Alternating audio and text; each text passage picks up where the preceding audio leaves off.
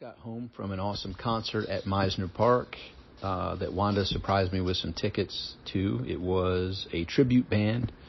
You know, wasn't uh, someone that we were super excited to go see, but it was a fun evening out. So it was an ABBA tribute band. I didn't know all that many ABBA songs, but I did uh, recognize a few, and we had fun. We danced. We actually had some food. They had some food trucks there saw a neighbor and someone that I and Wanda see on the morning walks on a regular basis who lives in that Mizner Park community. And uh, it was fun. We had a good time, and there was, geez, probably 500 to 700 people there, and uh, a good concert, fun times, and uh, it worked out nicely. Afterwards, we went on a moped ride uh, all the way over to Deerfield uh, Beach and then back home. I walked Charlie the dog, and I'm here now recording this to you to ask you what do you do for fun? So Wanda and I love to do the morning walks. Sometimes we'll do evening walks. We love to explore and try new places to eat, uh, whether that's breakfast, lunch, or dinner.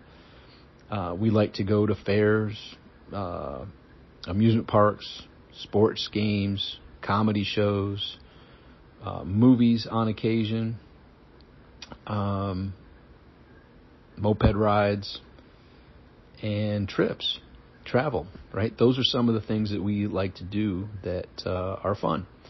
What do you like to do for fun? And when is the next fun adventure scheduled? And uh, my Make Today Great philosophy doesn't wait until what people call holidays or special days. Every day is a special day when you embrace the make today great philosophy. Wanda always uh, picks on me for, uh, uh, you know, not really treating special holidays much different from regular days. I do it to make those that I care about feel special, but it's just another day, and every day is an amazing day. So, uh, if I notice someone in my sphere of influence needs something or wants something, we don't wait till a special day. We just get it. And if we feel like just cutting away and making a, a quick trip, um, we'll do that. Yeah? So it's it's uh, to each their own on that. But I would encourage you to think: What am I going to do fun with those that are important to me?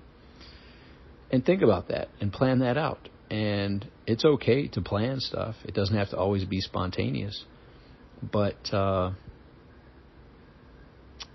create memorable moments as the joyous creator that you are is the message here. So I'd love to hear what you uh, do for fun. What brings you joy? What do you look forward to doing? And click the message button here uh, on this this podcast service and shoot me back what you love to do that brings you joy and is fun and exciting for you. And until next time, make today great. I'll talk with you soon.